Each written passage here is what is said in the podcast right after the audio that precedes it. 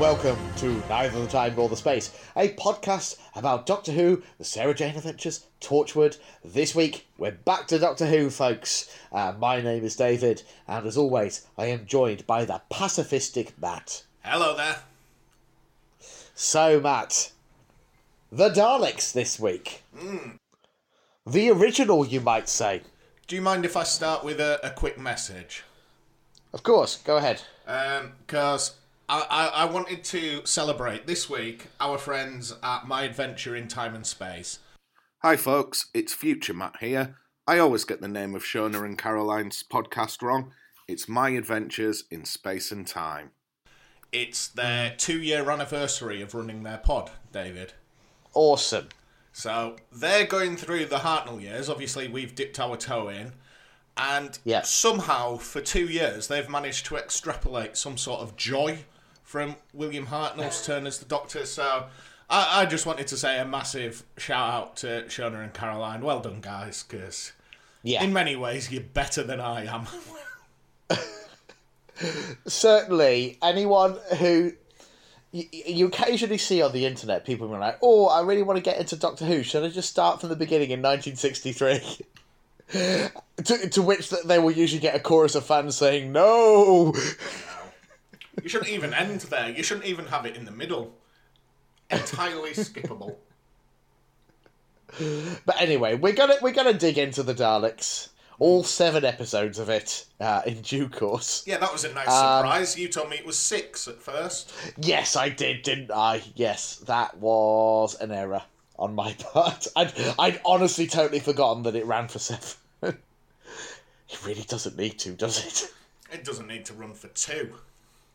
Uh, anyway, Anyway, let, let's keep our cards close to our chest.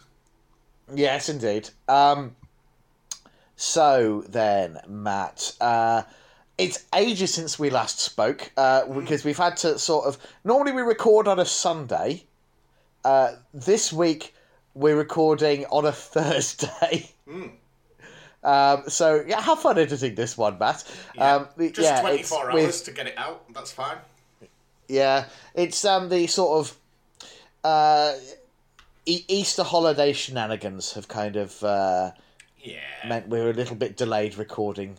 So, um, what have you been up to thus far, Matt? Uh, well, af- after last recording, where I was eating carrot cake, um, I really Mm-hmm. enjoyed that. So I've made myself a lovely pudding. Um, I've, I've got some spotted dick and custard. Oh, you're partial to a spotted dick, are you, Matt? I am. I bet our American listeners, with their heads, you know, well and truly in the toilet, uh, you know, laughing there. But yeah, it's great, isn't it? What a pudding.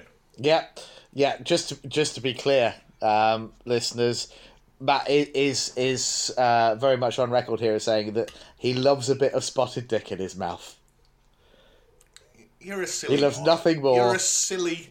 than to gobble away on some spotted dick. Hmm. It's moist. Is it? I'm pleased to hear that. Yeah. Um, but I'll tell you, I'll tell you what has hmm. happened to me in the last two weeks because Yes, go I'm, ahead. I'm living life, David, at a pace I never thought hmm. possible because Right. I have bought an air fryer. Oh, crikey. How are you finding that? David, it's insane how great air fryers are. Yeah, Today, I put some chips in the air fryer, yeah. went for a bowel movement, and when I came back, the chips were done. like, I mean, what's that? A good, good 20 minutes? Um, yeah. uh, that's a joke about how long it takes my bowel movements. Five minutes in and out those chips were, and they were fantastic. Yeah. I'm, uh, um, I made some hash browns yesterday. They were great. Mhm. it, it, the thing the thing about air fryers, the thing that's always put me off, is um, th- there's a lot of health claims made around. Oh, it's so much healthier. I mean, yes, it, of course, it's healthier than deep fat frying um, your foods, but also having an air fryer does, I think, encourage you to end up eating way more fried foods than you would anyway. Ah, I've eaten so much shit, David, but you better believe those chips were crispy. So I've always been hesitant about getting one because I know myself. I'd be exactly like you, Matt. I'd just be frying everything. Yeah. Yeah. Yesterday I had hash browns for lunch, then I had chicken burger and chips for tea, uh, and then I just made a handful of chips as a snack this afternoon. Yeah. You think the novelty will wear off in a few weeks? Uh, well, it certainly has on my slow cooker. That's gone straight in the cupboard with the George Foreman grill and all my other kitchen gadgets. Yeah. Well, I'm glad you're having a nice time anyway, Matt. And then I went to Whitby today. Ooh, how's Whitby today? Whitby is amazing, but the drive to Whitby is a fucking nightmare. Uh, you should have taken the steam train. I, I tell you what, I wish I did because to to get there, um, I, I don't want to give away where we live, but you know how near where we live, there's a famous road that is notoriously difficult to drive, and people crash and die all the time on it. Yeah. Yeah. Well, I went the other way, thinking, oh, I'll cut that out. I don't fancy dying today. And what, what I didn't realise is, once you're in the North Yorkshire Moors, all the roads are like that. yeah. Like, literally every road. Absolutely. Because we, we were driving along, and all of a sudden there's Blue Bank. That was an absolute nightmare, because I was intrigued. I was like, oh, what's that mean, where it's got this, like, stopping road? And all it is is, if your brakes fail, you just pull on the side of the road, it's full of sand, and that's what stops your car. Your car just sinks. like, hon- honestly, I, so it, it was my partner's birthday, and I thought for a nice treat, I'd take her to Whitby for the day. And honestly, I, I, I don't know whether she sensed how anxious I was driving there, but I was not having a great time. Yeah. Yeah. Uh, no, honestly, next time, take the train. It's really lovely. I wish we did. But I don't think it's got running yet. It runs over the summer. Uh, it might not. I'm, I'm, I'm trying to remember what time of year my, my partner and I did it uh, a few years ago. I, f- I feel like it might have been a. r- Maybe it was more in the sort of May June period. So it might be a tad early. Because we are only just in April, aren't we? Um, but we we went up to the Whitby. Uh, went up to the Whitby. Sorry, went up to the Abbey. Went to go see. Dracula. Um, Lovely. How's he doing? Um, I mean, he Is he in fine fettle? He wasn't in. Ah, that's Um, disappointing. What else did we do? We had some fish and chips, and we just had a wander around Mm-hmm. on the beach in the pier. It was lovely. Lovely. You didn't fancy going in the arcades? Nah, like last year I went to Scarborough, and Scarborough's Mm-hmm. just like Chav Whitby, isn't it? Yeah, Um, I and suppose so. I just didn't really feel it. Didn't really enjoy the arcades. I find them to be terribly oppressive places. Yeah. You know, just uh, the, the the assault on the senses from a from a seaside arcade is not something I uh, relish. No, but like, I, I don't think our overseas listeners will appreciate how great a shit seaside town is. Like, No, no, like they there's don't. Mm. nothing to do in Whitby. Like, you can. We But went to- everybody flocks there, regardless. Yeah, we went to the Jet Museum today, and it, it turns out that's just an entryway to a restaurant. like we walked all the way through, it took us all of about five minutes, and then when we got Yeah. to the other end, there was just a lady just going, "Oh, table for two. I was like, "What is going on here? Is this some sort of TV prank? How am I in a restaurant?" Um, but yeah, it was okay. Yeah. Well, I'm glad you had an okay time, Matt. Yeah. What about you? How's your your two weeks been? Oh, it's not been so bad. Um, last few days, uh, we've been up in the Scottish borders with my partner's folks, um, which is always pleasant. And we also, as an extra special treat, popped up to Edinburgh for the day.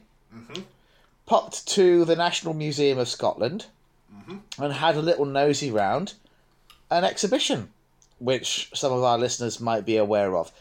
Doctor Who Worlds of Wonder. And was it a world of wonder? Hmm. It was it was about three rooms of of assorted Doctor Who stuff. Did it have a dark? It was all right. They had they had one complete, I want to say sixties Dalek, um, or possibly a replica.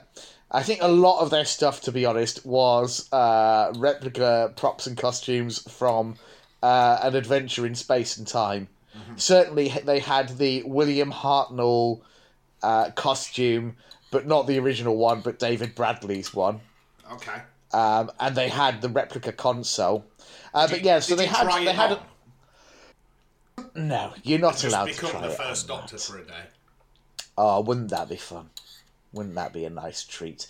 But sadly, no. Um, what we did, uh, what they did have in terms of Daleks was they had the the one complete Dalek, and then they also had an RTD era gold style Dalek, but with the back removed, so you could get in and, and uh, waggle its arms about. Uh, and how long did you do that for? Oh, not as long as Little Zorbs. Oh, really? Oh, he was having a great time waggling the Dalek's arms around. I mean, he does famously love robots. He does. He was thrilled by that and the Cybermen. And they also had the robot from Robot Okay. and also uh, the heads of uh, a few others, including um, the one of the robots from Robots of Death. They had um, Did Omega's costume Did they have from the Three sec- Doctors. I was going to say, did they have that sexy silver robot from the Five Doctors? Sadly, no, because I mean that would have just been a deflated spandex suit, wouldn't it? Um, but yeah, no, they had um, they had a really good, um, a really good sort of spread in terms of eras represented. Um, and the attempt they made an attempt to thread through it um, sort of ways in which science has been inspired by um, sorry doctor who has been inspired by real life science. But um, yeah it was um, to be honest anytime there was a screen with like an actual science trying to be like yeah and this this insect's a bit like one on doctor who isn't it? Everyone was just walking straight past it. They were just like I'm, I, I don't care mate. I'm here to look at a dalek. So the important question is, what did Yeah. you get from the gift shop?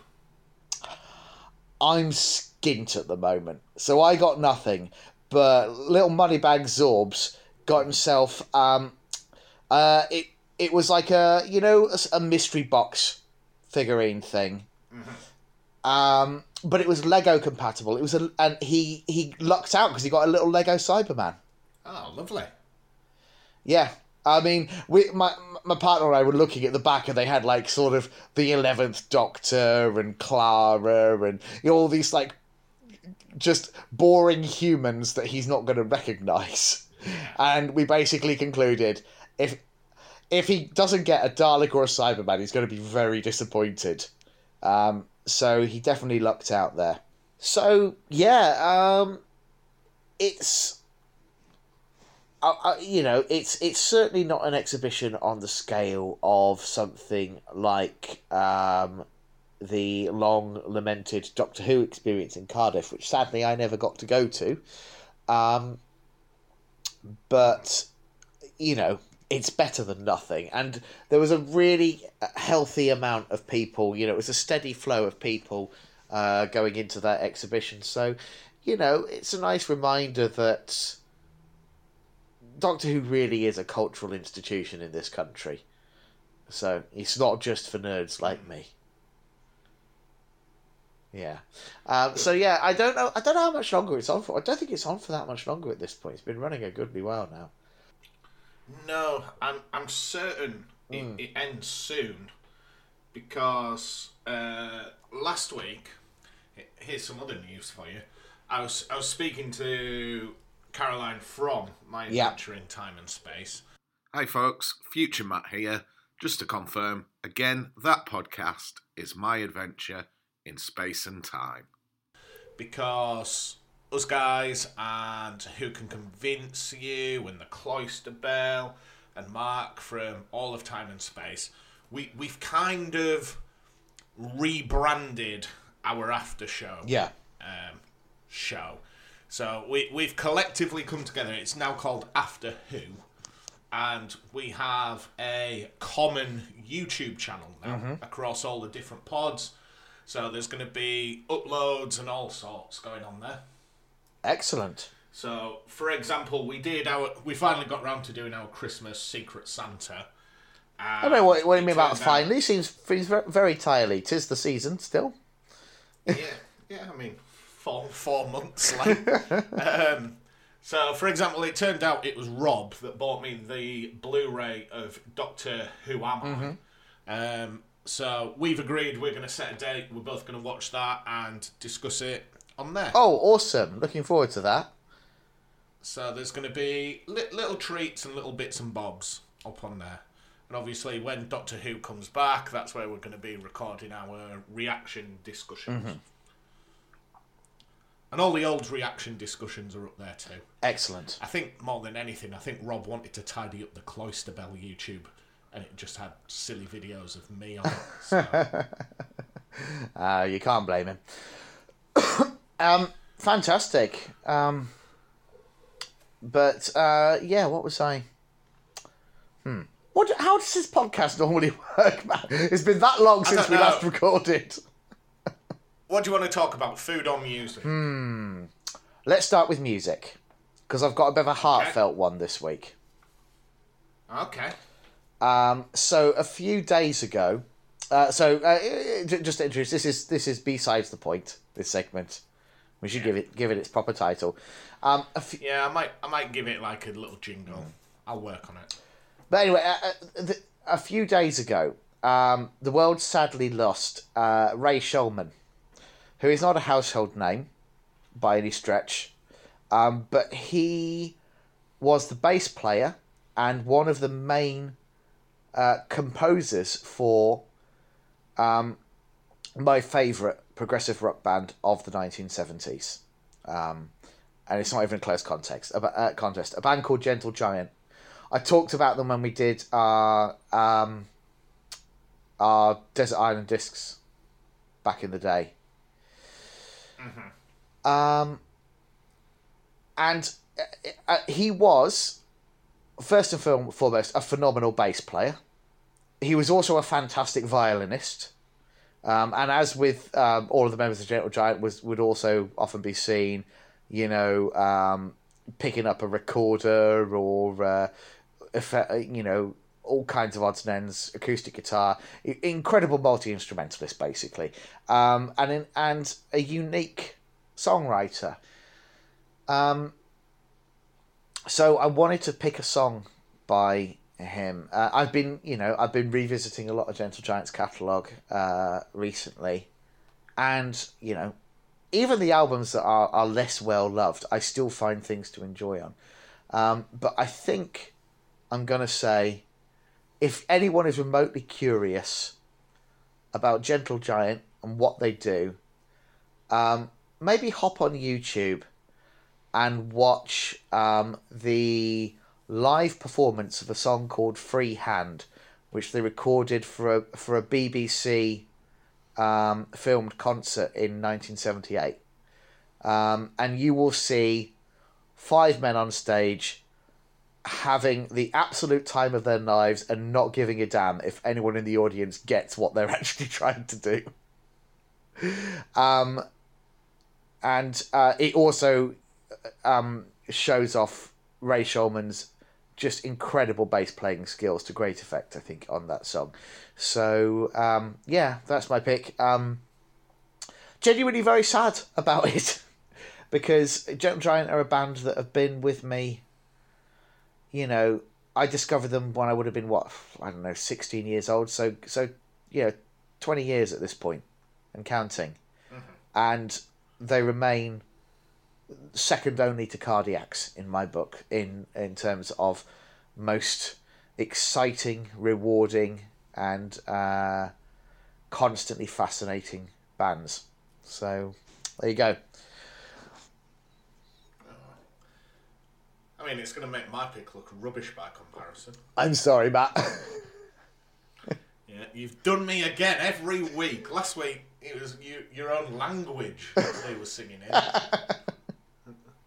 yeah, now you're pulling on the heartstrings. I'm sorry, Matt. Um, my pick this week, I I watched a film that I absolutely loved when it came out, and I watched it again this week for like the first time in forever, and I got something totally different out the film. It it was totally turned on its head from when I was a young man. That's interesting. So, so I watched 500 Days of Summer. I don't know if Right. you've seen it, David. no, I've heard of it. I don't really know a lot about it though. Uh, it's, it's one of I would put it. It's definitely one of my favourite films. So It's it- one of those ones that you see in charity shops a lot, isn't it? Like it seems like a lot of people had that film on DVD. Yeah, yeah. so it, it, it's basically about it. It sets itself up as a bit of a rom com, but it, it's kind of about the young man's misinterpretations of a relationship that he thinks going brilliantly when it quite clearly isn't. Yeah. You know, it, it, it hits home, let's be honest. After the divorce, kind Yeah, of, I, know. I can see. I, can see I, why it I- might I- have. I- I drew different bits out the film watching it recently. yeah, Um, yeah. And, and the soundtrack's an absolute banger.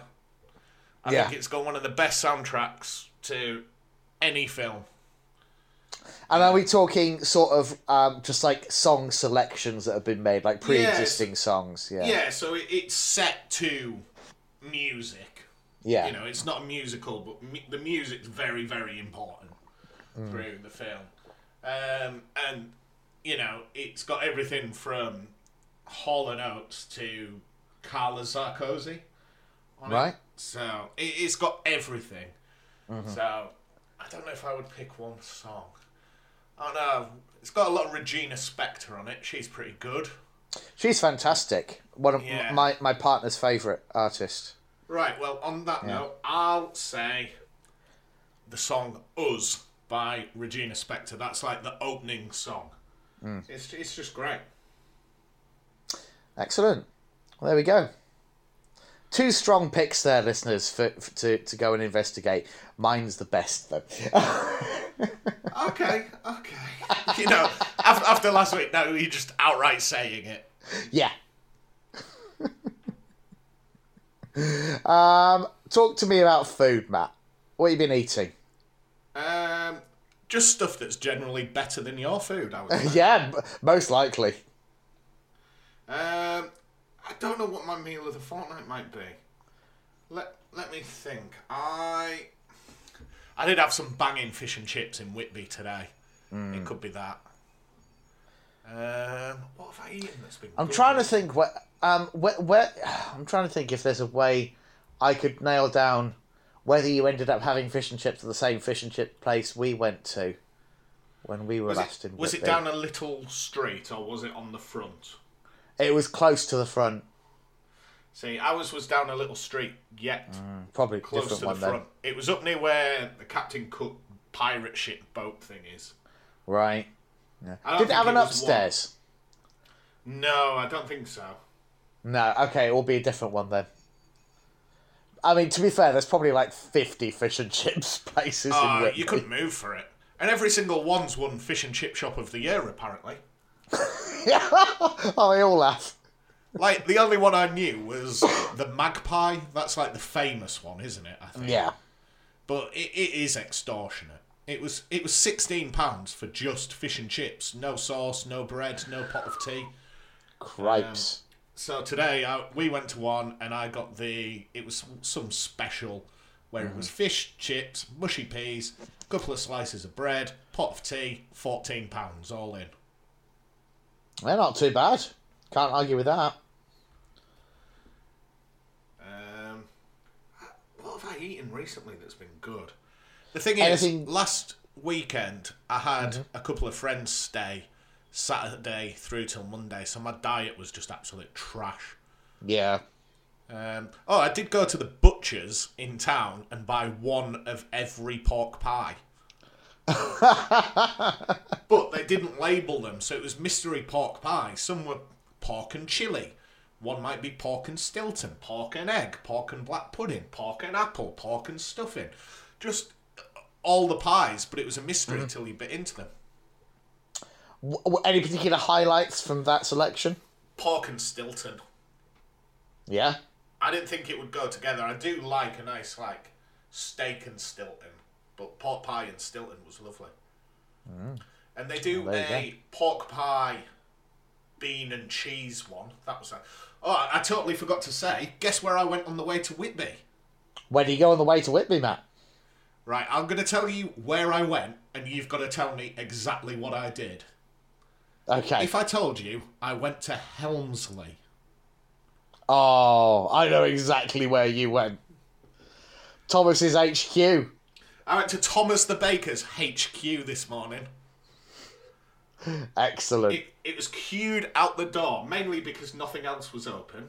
yeah. Um, it was five to nine. Most of the shops opened at nine. Um, and I got myself a white coffee, and this is going to be my meal of the fortnight: a Cumberland wrap. Now, tell me, Matt, what is entailed in a Cumberland wrap? Right. Imagine a croissant, I'm imagining a croissant. and it's got like some lovely onion marmalade in it. Mm-hmm. Now, stuffed through the middle is just a massive fucking sausage. like foot long Cumberland's. Oh, oh, it was like I reached a point where I stopped apologising to my girlfriend for getting pastry everywhere because I was just like, "This is so good. I've just got to You just got to focus. mode on in it." Yeah, Yeah. yeah. So yeah, Thomas the Baker's HQ. It, and it's got so much more than your average Thomas. Oh, it really does. Yeah. You know, I, I don't know whether it's cheese just- and onion sandwich. It was too early for that. Hmm. But it, it, it's got like a full cheese counter. It's got like a butcher's counter. You know, hmm. it's got charcuterie meats. It's got everything. Yeah. Yeah. It's uh, it's it's it's an impressive uh, establishment for sure. Yeah. Yeah. so I was on a bit of a one track when we got Yeah. to Helmsley because she was like, "Oh, I wonder where we could get a bacon sandwich and coffee." I was like, "Oh, I know somewhere." so yeah, Yeah. Thomas's HQ. Yeah. Got What about you? What have you been eating? Our, our features are absolute garbage, aren't they? like we're out of practice. We didn't even name them. We're just like, what music you been listening to? What you been eating? Ne- Next, you'll be like, yeah, oh, seen any good walls recently? Yeah. I can't wait for next year when we can these and it's like, oh no, you seen a bird today? Any good birds? you know what? I saw I saw a lovely robin in the garden yesterday. Really, uh, All I've seen today is evil bastard seagulls. Proper seaside nasty bastards. yeah, just massive brutes. Yeah. Right. Okay. I'm going to quickly head upstairs, and then I'll tell you what um, what I've been eating.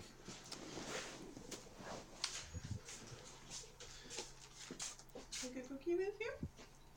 Yeah. I mean, I'm on pod, so um, apologies, listeners, if Matt keeps this in. But obviously, I am going to demolish this cookie now. I, I'm not sure you got a cookie. Who knows? Might be a last minute entrant in uh, meal of the week. Sorry, meal of the fortnight.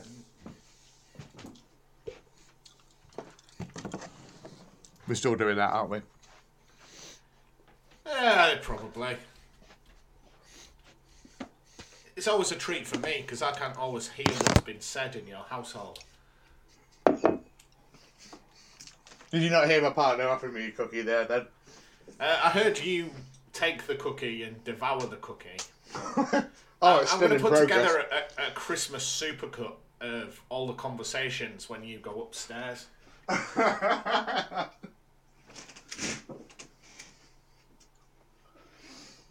my.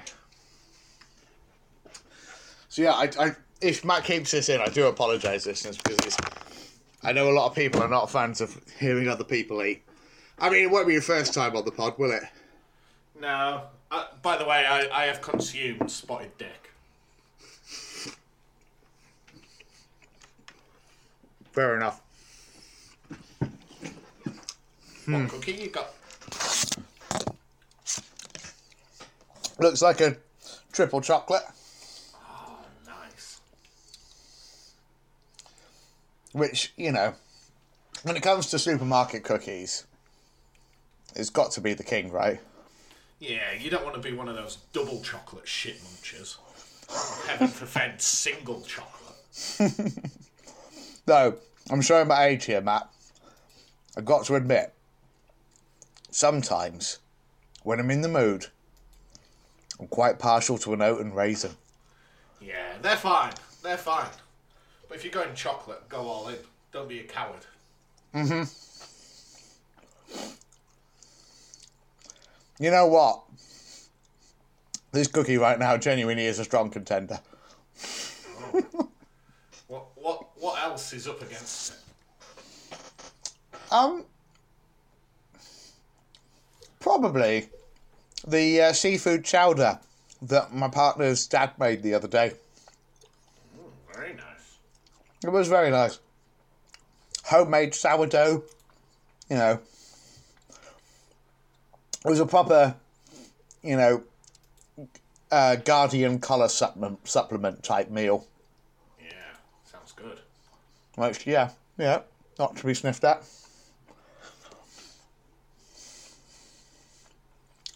Alright, last mouthful. Hmm. You know what. Matt? No, Like, like I was saying, our, our our pod's a high quality affair, isn't it? it surely is. Right. I've finished it. I've considered it. My meal of the fortnight is that cookie. oh wow. It was really good. I got. I wish I could tell you which uh, which supermarket it was from. Probably Lidl. Okay. I don't know. I'll, I'll have to ask. Uh, I'll ask my partner, and I'll let you know in a fortnight's time, listeners. Yeah. well, there you go. Right. Would you Proper like drama. some listeners' tweets? Yeah, all right Let's then. move on to a proper segment. Okay. Listeners' tweets that have no longer got anything to do with Doctor Who. I'm ready. Right. First tweet, David, comes from James Courtney. Do you want to say hello? Hi, James. Who says, You've had Knoppers Nuts bars before, but have you ever tried? And it's a lion bar, brownie style. He's copied a picture, David. It looks like an open sewer. Um, I, I'm just going to say no.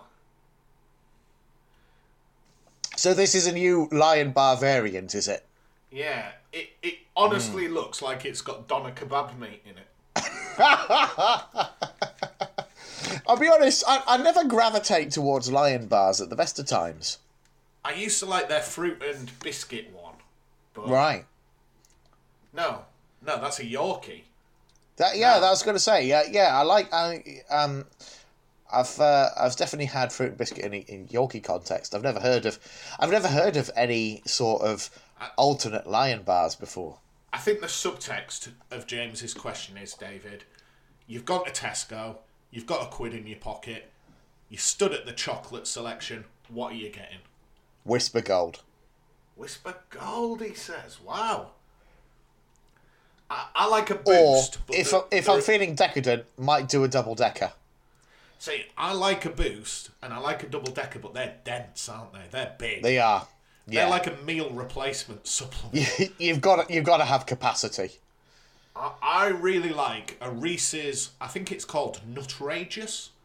Oh yes, yeah, those are good. And if, if I'm just looking for a light treat to go with a coffee, maybe a Kinder Bueno. Ah. Nah, I, I, I- don't I don't mind a Kinder Bueno, but it doesn't. a Kinder Bueno to me, I don't feel like I've eaten a chocolate bar afterwards. Do you know oh, what I mean? Oh, Sorry, I've missed a bit on James Courtney's tweet. It says this question is specifically for Matt. David, keep your opinions to yourself. In fact, shove them up your ass. So, so that's fine. We'll go with Kinder Bueno this week. Thanks, James. Thanks for thanks for your ongoing support and care. Who's next? Uh, the next one is Frank, who says, "What is your favourite song where the cover is better than the original?" Oh, God, that's put me on the spot.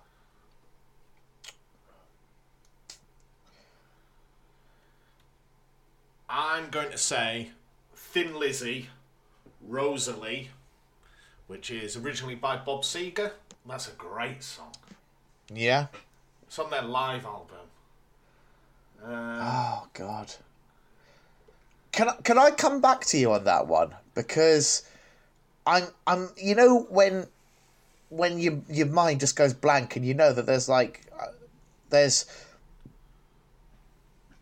so many different possible yeah, let, let's see things if we I can could find, say. find one that'll really offend people. Like Jedward. Didn't they do loads of covers? Let's go for Jedward. yeah sure I tell you what, when I was in Whitby as well, not not that many goths today. oh that's disappointing Yeah, I like, mean I know, I know, mean have depends the were, were you in- were you relieved or Well, did you I did you want to actively antagonize them Well, everyone's like, you know, plant flowers, save the bees. What what about the goths? Where are they at the minute? uh, I, it would be a, a great shame if it turns out they're endangered now Well, when was the last time Marilyn Manson released an album? What what are the boys from Slipknot doing at the minute? Because goths are dying out, and I'm worried. It seems that way. Yeah. Um, hold on, give me two seconds. Let's just Google 10 best cover songs. Let's see if we can look at which ones are great. Uh, Hallelujah by Jeff Buckley. I hate Leonard that song. Cohen, wasn't it? Yeah. I hate both the original and the cover. Uh, Sinead O'Connor, Nothing Compares to You, but that was by Prince, wasn't it? And the original's better. Soft Cell Tainted Love. Uh, don't know who sung the original, can't be bothered to click the link. Uh, Johnny Cash, Hurt, that was Nine Inch Nails. That one's pretty good, but everyone will say that. Ah, fact- you know what? I've. I know what my answer is. I know what my answer is. Go on. Um, it is "Blinded by the Light" by Manfred Mann's Earth Band. Ah, yeah, cover of Bruce Springsteen. Yeah. Have you heard the Bruce Springsteen original? Yeah, both both versions are great, but yeah, I'm with you, Manfred Mann. Like, Nah, I- for I me, it's all about the cover. Yeah. I, I, you know, I can see the bare bones of a good song in the Br- Bruce Springsteen one, but Manfred Mann adds so much sort of wit and sparkle and playfulness to it. Mm. So yeah, In, f- in fact, mine is maybe. So, th- there's an album called the Green Album, okay? what by which Steve Hillage? No, no, no. This one's a good one. You're thinking of the. It's weird that your mind goes straight there because I'm talking about the good Green album, Right. which is where modern artists cover songs by the Muppets. So it's Right. called the Green album because it's got Kermit on the front, I see. and there's the song "Moving Right Along" from the Muppet movie, covered by one of my favourite bands, Alkaline Trio. Uh, but I might go Rainbow Connection, the Kermit the Frog song, covered by Weezer and that girl from Paramore, that little goth girl, whatever she's called. Um, yeah, I'm going to go for that Rainbow Connection. Willie Nelson does a good version of Rainbow Connection as well. Well, there you go. Right. Uh, next question comes from Ariel. What is your opinion of the film Back to the Future and or the stage musical adaptation? Didn't even know there was a stage adaptation, so Yeah, guessing guessing it's okay. probably fine. Um, Better or worse than Shrek the Musical? I mean, again, not I've not I've not witnessed the musical, so hard to say. I mean, I would say Back to the Future is a better film than Shrek. Um, Both, both, I would say, are overrated though. I don't think Back to the Future is as good as everybody says that it is. It's it's in the same league as something like say Ghostbusters. Or it- what is it about like those eighties films? Those like cult eighties films that everyone's supposed to adore. It's just nostalgia, isn't it? Yeah, but it's it's it's a, a particular generation's nostalgia that's been foisted upon our generation and subsequent ones to the but point that like no- they're still no- churning out Ghostbuster sequels, and it's like who are these actually for? Because they're because they're certainly not for you know twenty somethings now. I mean, what, where, where's my Gremlins 3? That's what I want to know. If we're remaking all these 80s films, I want Gremlins 3 and I want Short Circuit 3. Yeah. I mean, that's the thing. They all just like they all have this similar vibe. They're all kind of fine, but not as funny as you're made to think they're going to be. not as the clever kids as you in think they're Stranger going to be. Things like it, David. Oh, the God. kids in Stranger Things like it, so we like Yeah. it. Because apparently that's the zeitgeist. Let's hmm. move on before we get angry. Yeah. Right. Uh, next up, James Swift. What podcast suggestions do you have? I think the biggest suggestion I've got about podcasts is don't start one. It's a real time sink. More than you might anticipate. Um, yeah. What have I?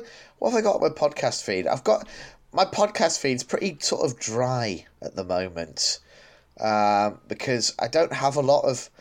I find myself with less time for podcasts than I used to, um, and therefore I find myself not getting through them at the rate I used to.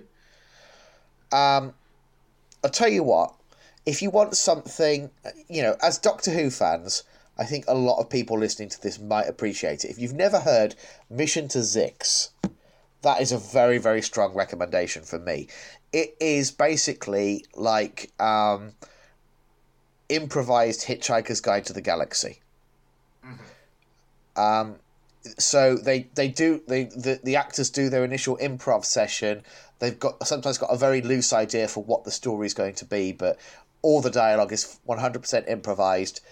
And then they the editing and sound design work that goes into that podcast is incredible. The post productions values are through the roof um, so it, it, it transforms this very loose, silly improv comedy into a fully immersive science fiction adventure. um, it's brilliant. I, I love Mission to Zyxx, and it's one that I am deliberately parceling out quite slowly. I'm only on season three of it because I- if I'm going to listen to an episode, I want to make sure I've got the time to really give it my full attention because you know this there are so many little details in there. It, it it's great. What about you, Matt? Um, I won't go through my full feed, but if you like movies, The Weekly Planet, that Yeah. that that was the pod that led us to podding. I remember Yeah, it was- it in my car. Yeah, it was it was the uh, I, I think you asked me out of the blue whether I ever listened to podcast one time and said, Yeah, I listened to a few. One of the ones I mentioned was the Weekly Planet. And oh your your eyes lit up, Matt. Yeah, They is pro- sparkled with joy. that is probably my favourite. That's the one I make Oh. time to listen to each week. Yeah. Um, if you like football, Football Ramble is my preferred one. If you like computer games, Filthy Casuals is my favourite. Uh, just sort of general chit chat comedy ones. I like the Luke and Pete show, uh, Richard Herring's Leicester Square Theatre podcast, uh, Athletico Mince with Bob Mortimer, Off Menu. Um, what else have I got? And another football one. Quickly, Kevin, will he score? Oh, I've got a recommendation for you, Matt. I don't know if you, you're aware of it. Have you ever heard of three bean salad? No. It is Can a I cook it in an air fryer? Ha ha ha. It is a podcast um, hosted by Mike Wozniak and a couple of his comedy mates Oh, whose yeah. names escape me. Um, and it's it's pure concentrated whimsy. It's just a ridiculous uh, ramble every week, and uh, that's good fun. If you if if anyone uh, is listening, if you watch Taskmaster and you enjoyed Mike Wozniak on Taskmaster, you'll definitely get a kick out of that podcast. Cool. I might give that a go. Uh, we've got a couple of questions still to go. Question from Sonia What's the best kind of bread? Oh, I think that's an unanswerable question. Uh, I really like cornbread. I just like all bread. Um, and, you know, depending on context. Okay, right. Okay, I'm going to really try and commit to something here. Baguette. Oh, I love a fresh baguette. Le Pan Francais. Yeah. Right. Wow. I, I wouldn't have. I wouldn't have had you down as a baguette kind of guy. What about a follow-up question from Sonia? What's the best type of birthday cake?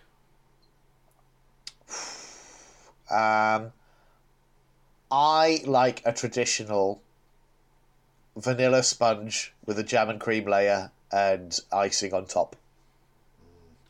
See, every year for my birthday, as a bit of a tradition, my mum makes me a corned beef and potato pie. So I'm going to say that's the best birthday cake. There we go. Not a cake. Okay, moving on.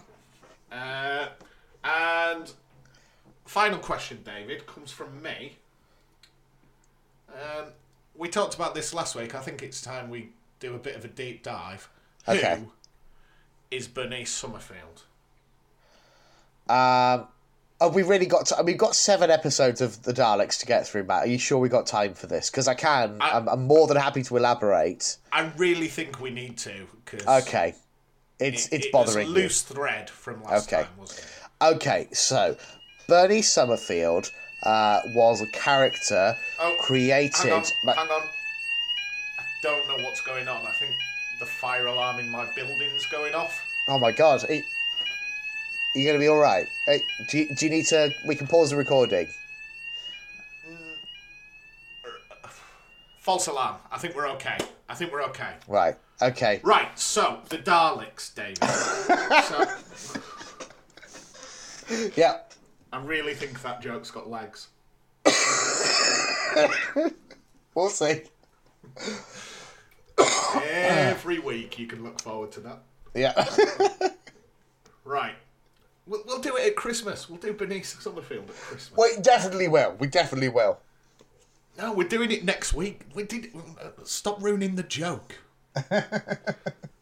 edit that, Matt. If you're listening in the future, edit this bit out, please. Right.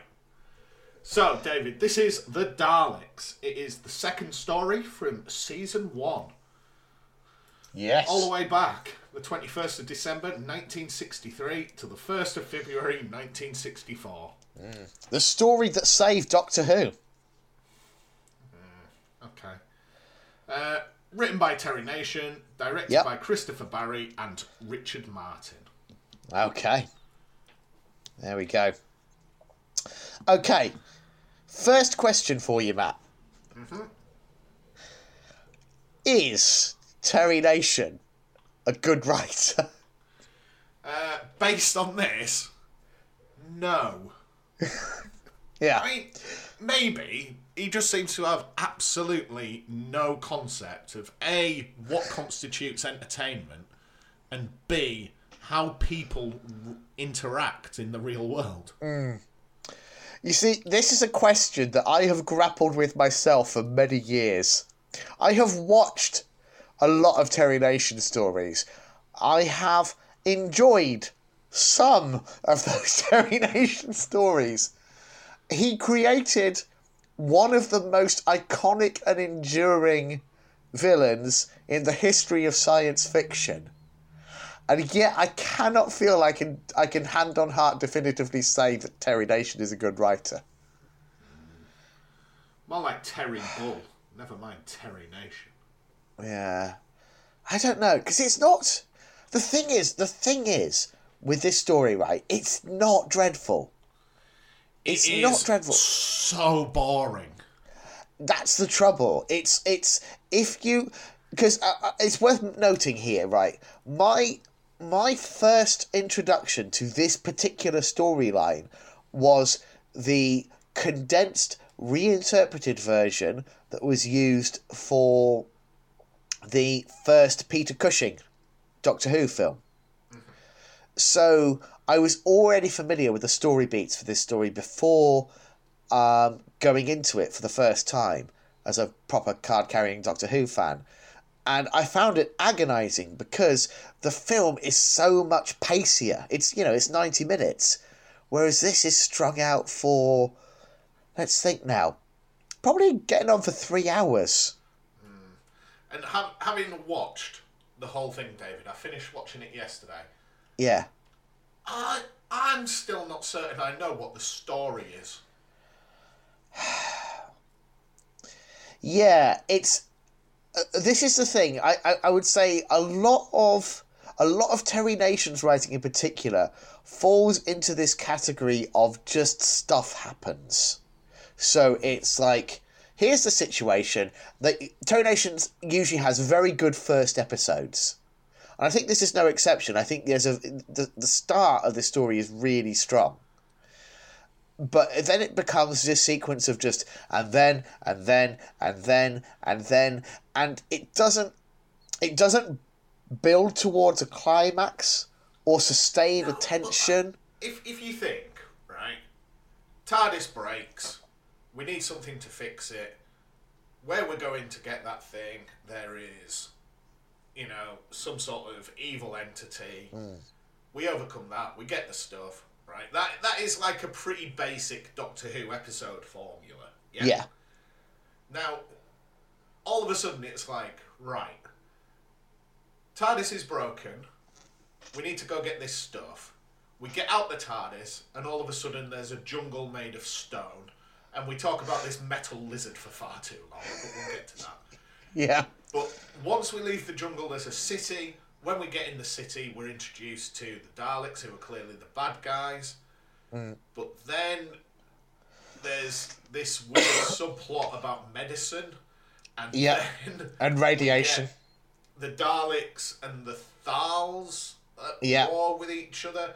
Then we uh, get what uh, what yeah go on then we get a weird bit about Thal society because they're just weird. they are they are weird I, I, would- I would let the Daleks kill them. It's, Yeah. It's, um, And you're forgetting, of course, the, the the section where the, the Daleks decide they're going to set off a neutron bomb and then decide they're not going to bother in the space of the same episode. yeah. Then we get the bit where yes, we're going to press the button to set this bomb off.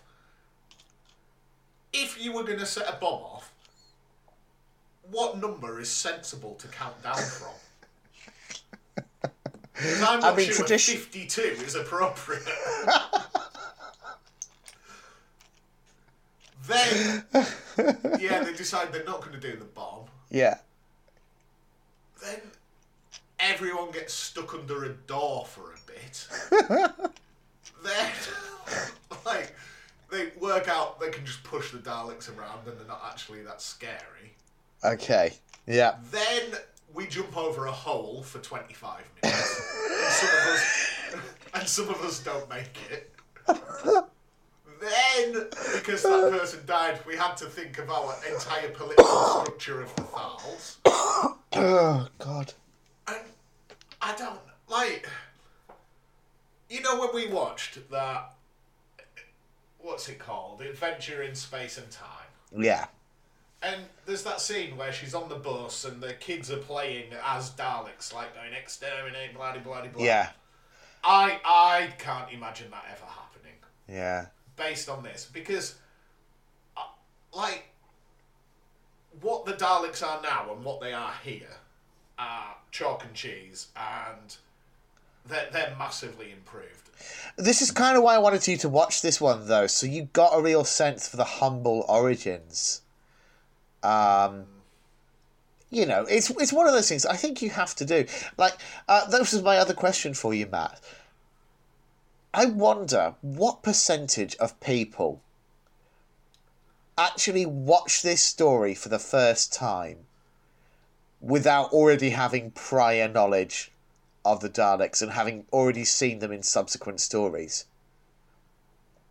Because I think it's it's it's a really unusual situation where like I could imagine today, for example, there are still a lot of kids who maybe, if they've got parents who are very passionate about it, their first experience proper of Star Wars is still um, the original uh, 1977 Star Wars, right?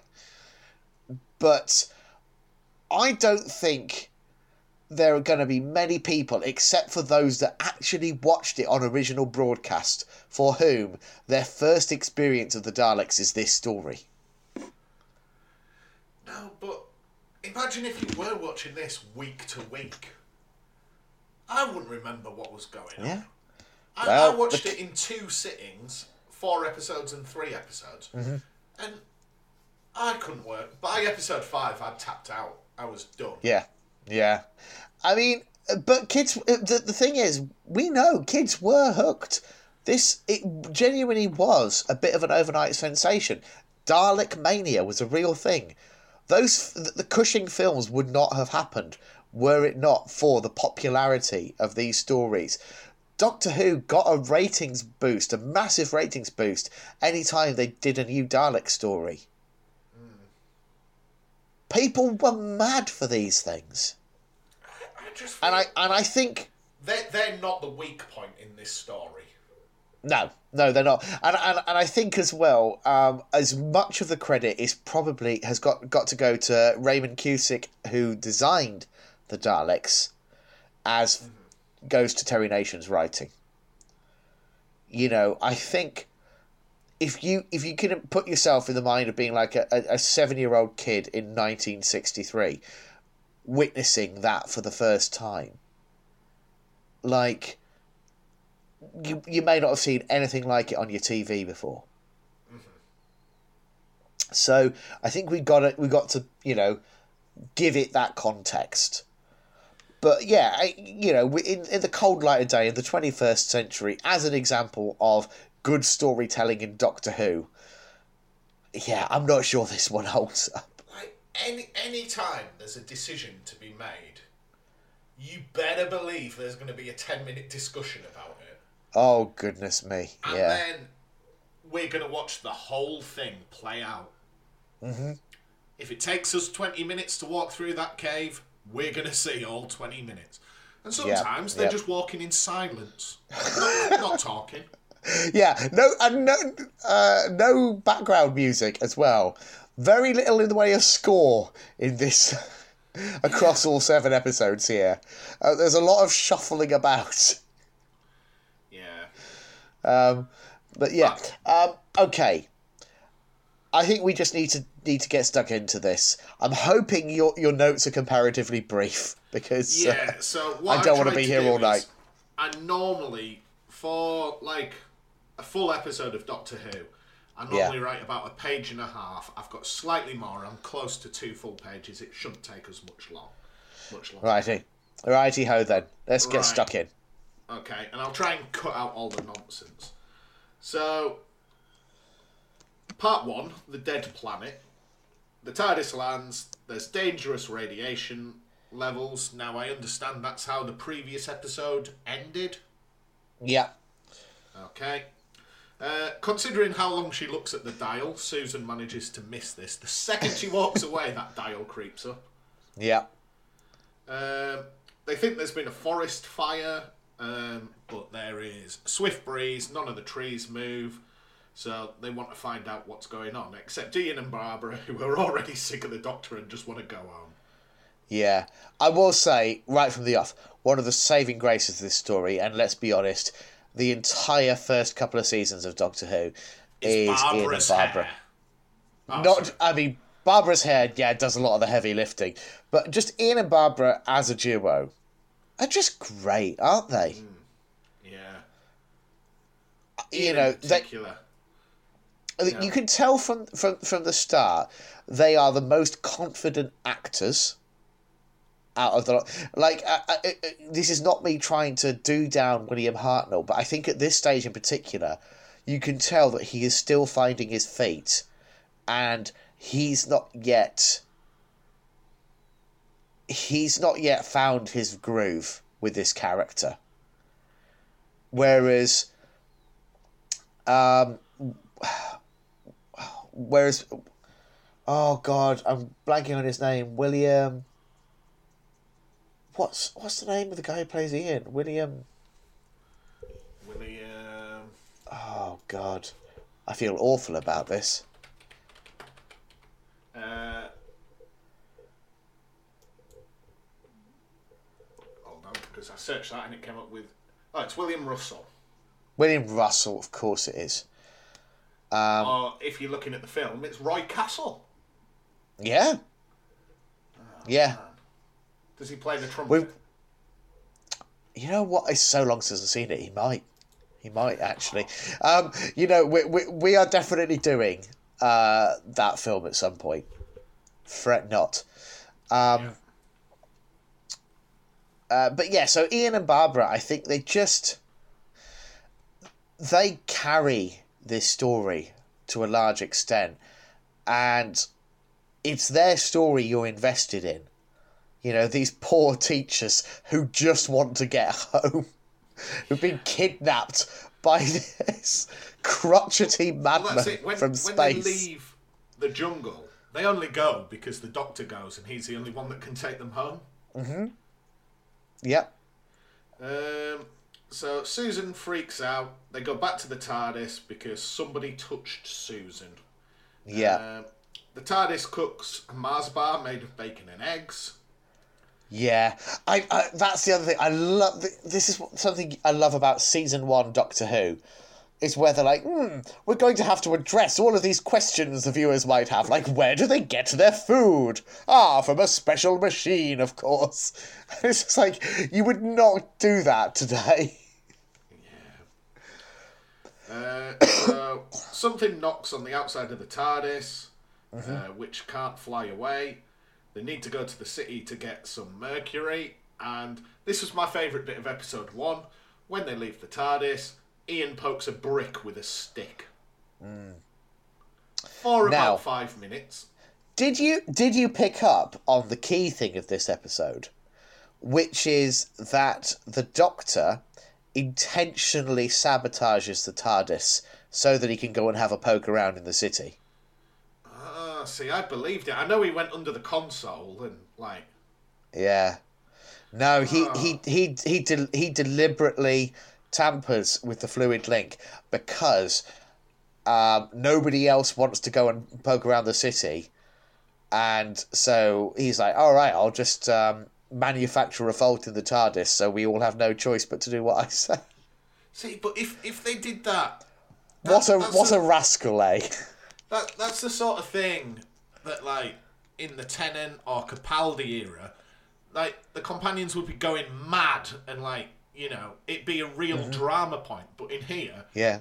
he's just a bit of a knob, isn't he? Yep. Yep. You know, like this whole series wrapped around this idea that the Doctor doesn't care and he just does what he wants and yeah, what a dick. Right. Um, so they find a box of glass vials. They go to the city to investigate. Barbara has an absolute mare, and a Dalek approaches. That's episode one. Yep. Now the the ending shot, that POV shot of the Dalek approaching Barbara. Um, it, I feel it's worth mentioning here. That is probably one of the most iconic shots in the history of 20th century science fiction. You know, it really is up there, and um, Oh my god, I'm now blanking on the actress who plays Barbara. It's not my day. My brain is not plugged in. I'll Google. Oh god, I feel awful. Uh, she was played by.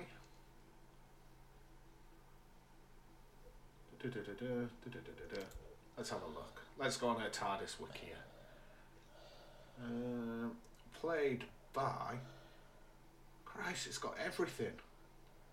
First appearance, Jacqueline Hill. Jacqueline Hill, yes, yeah. Uh, credit to Jacqueline Hill in that shot.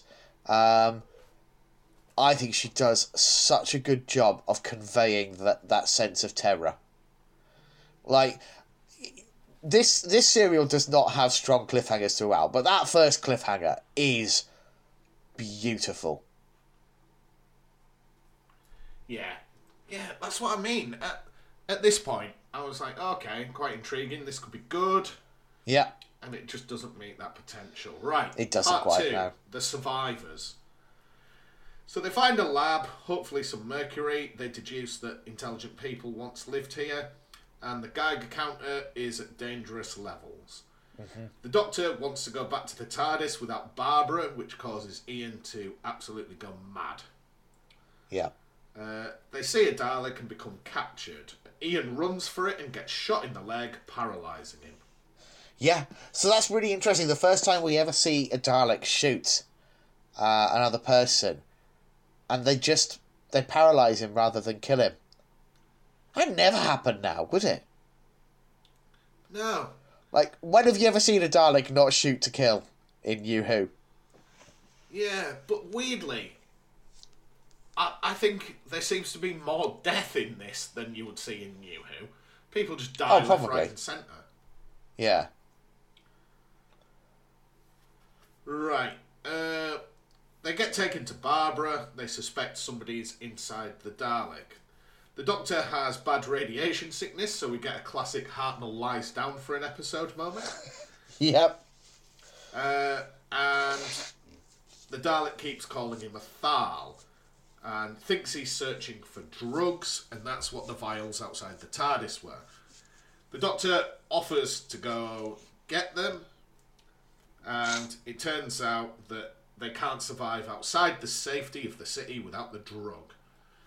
Yeah, Um, this is because 500 years ago, two races, the Daleks and the Thals, went to war. The Daleks hid in the city, whilst the Thals mutated outside of the city. yeah, Uh, the Doctor relays this to everyone, so we get the explanation to the Doctor, and then the Doctor just relays it to everyone else, so you get to hear it twice in the space of about five minutes. Uh, great writing.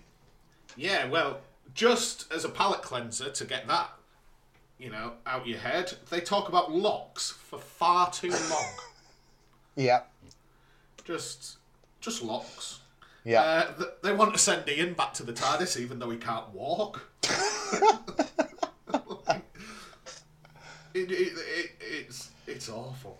yeah, so yeah. Susan Susan goes instead. The Doctor's unconscious. Susan reaches the TARDIS. End of part two. Yeah. Already, you, the, the the wind's coming out of the sails, isn't it? Yeah, the cracks We're are really to show. We had a really strong start, and now we've got like just all four of them in a cell, just sort of just blabbering at each other. Like, And, and the only outcome of, of, of, of like uh, 10 minutes worth of dialogue is, oh, Susan's going to go and get those uh, those files. like, why was it ever a good idea to suggest Ian goes whilst he's laid on the floor, having been shot? No, but they still need to, to weigh up the pros and cons for a couple of minutes. Like, I get it. He's big man on campus, goes around punching everyone. He's literally paralysed. Yeah, yeah. Right, part three the escape. Susan tries to return, but a Thal man appears. It turns out he left the drugs for them, and he suspects the Daleks want the drugs for themselves. So that was really Yeah. responsible of him just to lie them on the floor and walk off. Yeah. Um, I have no idea what this character's called. I think it's Aladdin or Aladdin or Aragon. I get, I get all of the Thals mixed up. Yeah, With the possible exception of the one lady one that's allowed to talk. At the risk of sounding really racist against the Thals, they all look the same, don't they? They do. You see, well, this is like this is a, a thing that Classic Who does a lot. Uh, Terry Nation stories are particularly guilty of this, where they'll invent a tribe of people and the costume designer will be like, okay, I'll just do the exact same costume for everyone. Because as we know, us humans, we all wear identical matching uniforms wherever we go, don't we? There's absolutely no variation. Um, and And it's the made even haircuts. Yeah, same haircuts, and it's made even worse in this era of Doctor Who because we're still at the stage where everybody has to speak with a uh, posh BBC accent. So all of the Thals talk exactly like this. We shall have a reasoned debate with one another. Yes, my friend, and we are all the same height and have more or less the same uh, face, in addition to identical theatrical voices. and it makes it genuinely very hard to tell them apart. Right. Um, so Susan gives everyone the medicine. Alydon wants peace with the Daleks. And then, this is my favourite bit of episode three. The Daleks are horrible. Except this one, who is serving a nice tray of tea. Yeah. Just comes in with a little tray. I didn't know they could do that with their funny little arms. they're they're so like we definitely there is so there's just a, part of me almost wishes that we could go back to this level of nuance with the Daleks because genuinely they are trying to play on the fact that we these this is a new species we're just encountering the doctor's encountering for the first time and we don't know whether we can trust them or not you know, are they any more or less trustworthy than the Thals? Who are we to say? We, of course, now this is what I was coming back to what I was saying earlier. Now, almost every single person who ever watches this story is coming into it already knowing the Daleks as these, uh, you know, zealot like space Nazis, where it's like, of course you can't trust the Daleks and it actually it doesn't take that long for that to develop. There's uh, Patrick Troughton's first ever story, "The Power of the Daleks," very much plays on this notion that we, as the audience, know that you cannot trust the Daleks, but the other characters in that story don't have that knowledge. Um, but it's weird watching this one and being like, "Oh, come on." They're Daleks, of course you can't trust them. But Yeah. it takes us like three episodes to get to that point here. So, this Dalek serving the tea also wants peace, but how did it know anyone wanted peace in the first place? It's because they're being spied on. Yeah. Um, we learned that the Thals were once warriors and the Daleks were the academics. Um, we get a massive, massive politics scene from the Thals. Yeah. Then we get a massive scene whilst the Daleks dictate their terms to Susan, who writes the whole things down. Oh, Really slowly as well. Yeah. And then she has to explain that her name is Susan, and that's why she wrote it down. Suzanne. It goes on. Oh, I hate it. Uh, yeah. Ian and the Doctor pretend to have a fight so they can turn off Dalek security, and they work out that Daleks are static powered. Yeah. You know, like that's a big discovery, but it doesn't play into anything until four episodes later when you've forgotten about it. Yeah. Uh, the Thals read the Dalek terms. The Dalek brings the Doctor food again, but this time they block the door. Uh, they shove the Dalek about for a bit and incapacitate it. Now, this is something I did want to touch on because it's some it's something that genuinely I can say unreservedly I want RTD to bring this back. What, just I love- Daleks around? Yeah, I love in classic Doctor Who uh, a good bit of Dalek roughhousing. You know, sling some mud in its eye, shove it in a lake, you know, whack it with a baseball bat. Don't care what it is. I I I just love when we get we get this reminder that they are still ultimately ridiculous big lumpy tin cans And yes, they've got a deadly weapon attached to them, but that shouldn't mean. I, I kind of don't like it when they get to this level of being almost godlike and, and it's only some you know incredible scheme from the doctor that can that can stop even a single dalek i like the idea that a handful of resourceful people working together could still take out an individual dalek Yeah. on a good day i'm not saying that, they, that i don't think that takes away from their threat level you know that can still be done really well and i think you know with a, with a modern budget you could make a really exciting scene out of something like that but also it's just funny watching them fall over isn't it so, so yeah give us that So they take out the Dalek, and Ian climbs inside. Now we don't actually Yeah. see the Dalek, really, do we? We get a little sort of a hint of a blob under a cloak. And again, I really love the moment I because I, think this this is I don't think this is just sexism, but I, I love the way it speaks about um, Ian's character and his generation, where he sort of asks, he looks inside the Dalek and then he finds an excuse to get Barbara and Susan away. Mm-hmm. And brings the doctor in to come and do, deal with this because he's he's basically concluded the ladies don't need to see this, you know, and and like, yeah, with modern eyes that might come across as a bit sexist, but it is. I feel like Ian's very, you know, got very pure motivations there.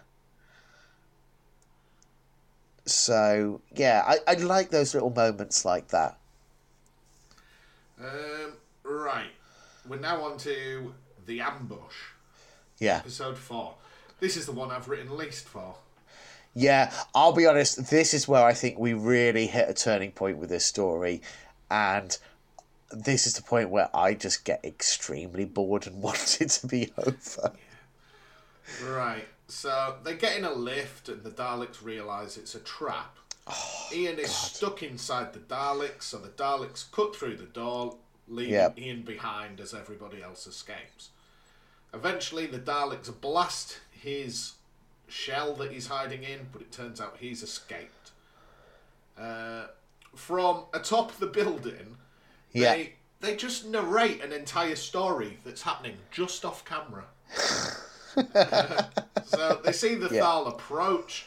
This is the first time we get use of the word exterminated, not exterminate just yet. No, I don't think I don't think exterminate gets said ever in this story.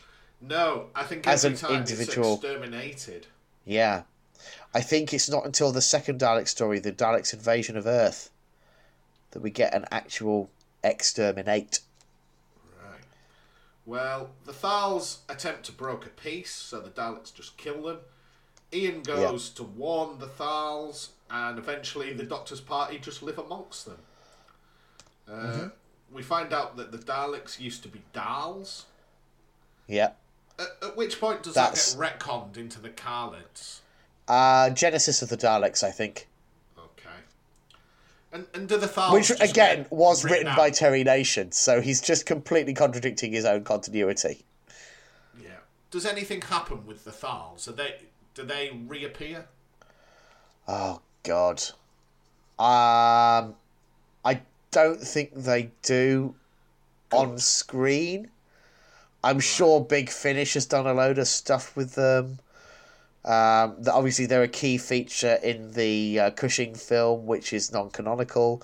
I mean, yeah, yeah, I, I could be wrong about that. There might be some classic Who story I'm I'm forgetting that uses Thals again, but uh, off the top of my head, no. Uh, and this episode ends. It turns out the Daleks have taken the TARDIS part from Ian. Now I wrote that, and I think what they've actually taken is the drug. Right. Uh, I can't Yeah. really remember. I was zoning in and out. Right, part five: the expedition. The Daleks duplicate the drugs, so they can now live outside in the radiation. I believe. Uh, Ian says he won't ask the Thals to get involved because they refuse to fight another war. Yeah. Uh, Ian then says, "Well, give me your history." Because there's a massive conversation about the history of the Thals. Yeah. And I'll go trade it with the Daleks. Uh, Alydon hits Ian. Just, Yeah. just makes no sense. And there's a Well, horrible no- toxic lake. Okay, so that whole scene, I, I do think that's a pretty crucial one for understanding Terry Nation's motivations behind the writing of this story. So let's think about the generation that Terry Nation is from. He is from a generation that has directly lived through the Second World War may well I, I don't I don't know enough about his own personal history. I don't know what familial connections he might even have to um, the events of the First World War. Um, but basically, you know, there was this debate, broader debate going on. This is the 1960s. We've got the, the rise of the sort of um, student protest movements and stuff around the corner. And so you've got this debate between the generation that lived through the war, basically saying, no, sometimes you've got to stand up to bullies, and hippies saying, why can't everybody just love each other? And that that was a generational tension, and I think we're seeing that being probed in this scene and in this story, and Ian is kind of almost the surrogate for people like Terry Nation who have this direct experience of the war and who basically ultimately come down on the side of some things are worth fighting to protect. You may not like it, but that's the reality. If you never if you're never willing to take up arms, sooner or later bullies are going to take advantage of that. Um, and that's what but that's what uh, Ian is trying to do initially. He he he threatens their recorded history, and you it says I'll use that as a bargaining chip. That doesn't provoke him, and then in in classic sixties slightly sexist style, he then uh, basically says, "Well, what if I just take this uh, the one again the one speaking." woman who you know Yeah. there are several women, but only one's ever given any speaking lines in the story. so he says, "Well, maybe I'll just take her and, and use her as a as a sort of bargaining chip instead." And that's when the punch happens, and Ian's like, "Aha!" Yeah. So there is something you'll I fight for. remember. Um, so it, it, it does it does I, I think it's a it's an important scene that one, and it's worth acknowledging that. Because yeah this is that's the moment at which we kind of crystallize well if that's the debate happening then the Daleks here they are our space Nazis. And and that is obviously a very key facet in understanding them going forwards in the wider world of Doctor Who. Yeah. Right. Um, so, yeah, there's a horrible toxic lake, and they realise if they cross it, they can attack from the rear of the city, and the Daleks Yeah. will never suspect a thing. Um, the Daleks plan to alter the environment so that they may survive. Uh, Alydon leads the Thals to assist, uh, assist the Doctor, and we find out that the radiation drugs kill the Daleks. So Yeah. everyone heads through the swamp, and it's full of creatures. Yeah. This is all just full on padding at this Yeah. point. Yeah. Pretty much everything between now and the last sort of 10 minutes of the story is is just playing for time. Right. Well, I, I said part four was where I've written least. I think part six maybe. Uh, I might Yeah. as well read this all in one go because I've written so little. Uh, big whirlpool kills a Thal. Daleks plan to build a bomb. Lots of walking through caves. Thal has a crisis of confidence. Mm-hmm. They enter the city and find the power supply, so the Doctor smashes it to bits with his cane.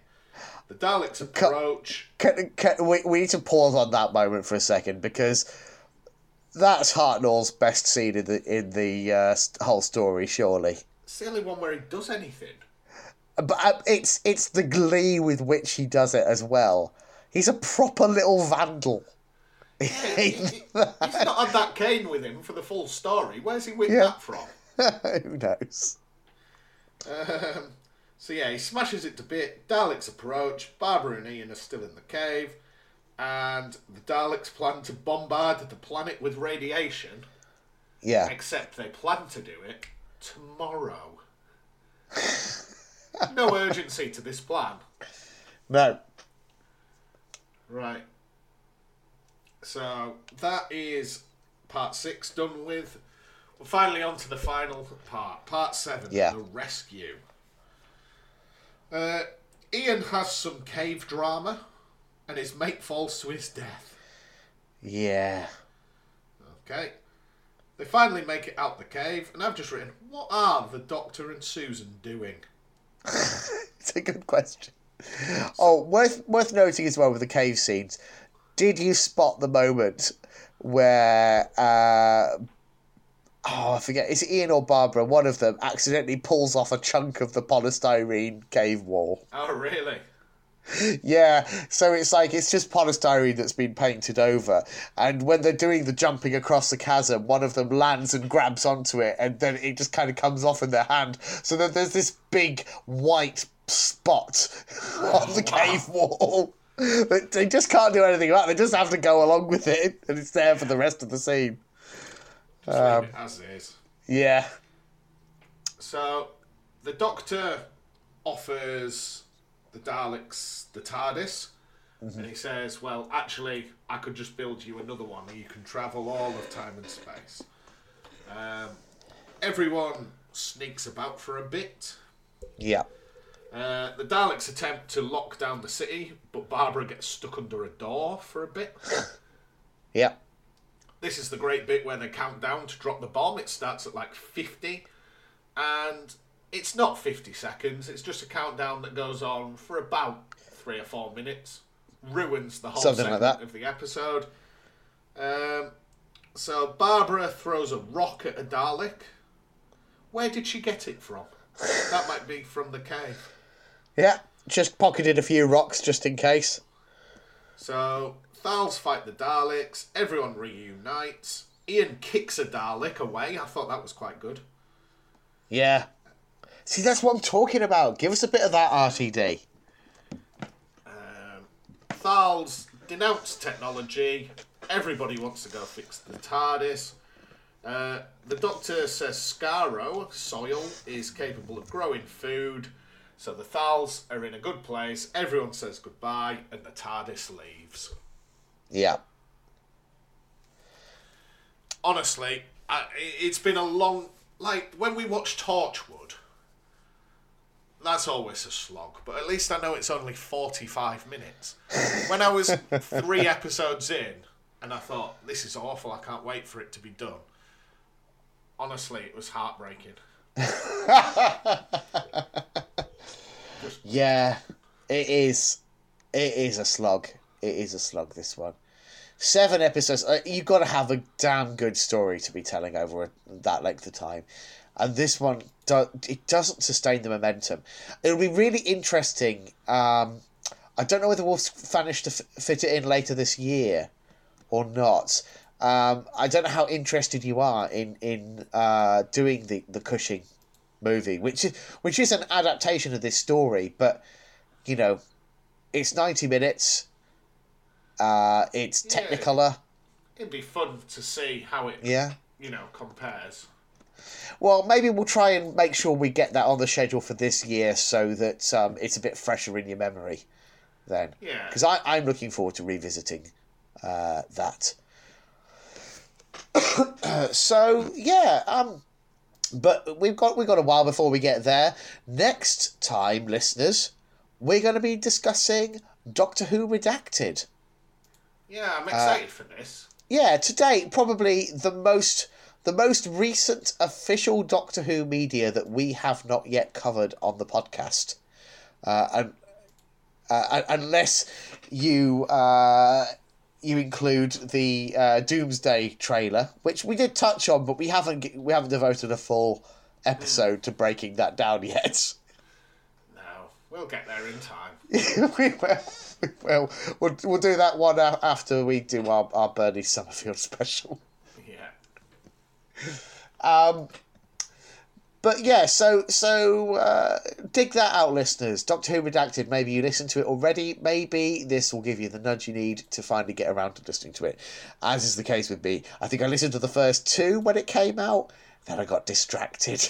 I feel like a I've bit guilty about it. Uh, I'm looking forward to it. Um, so, uh, as always, uh, until then, as always, thanks ever so much for listening. And until next time, cheerio. Bye now.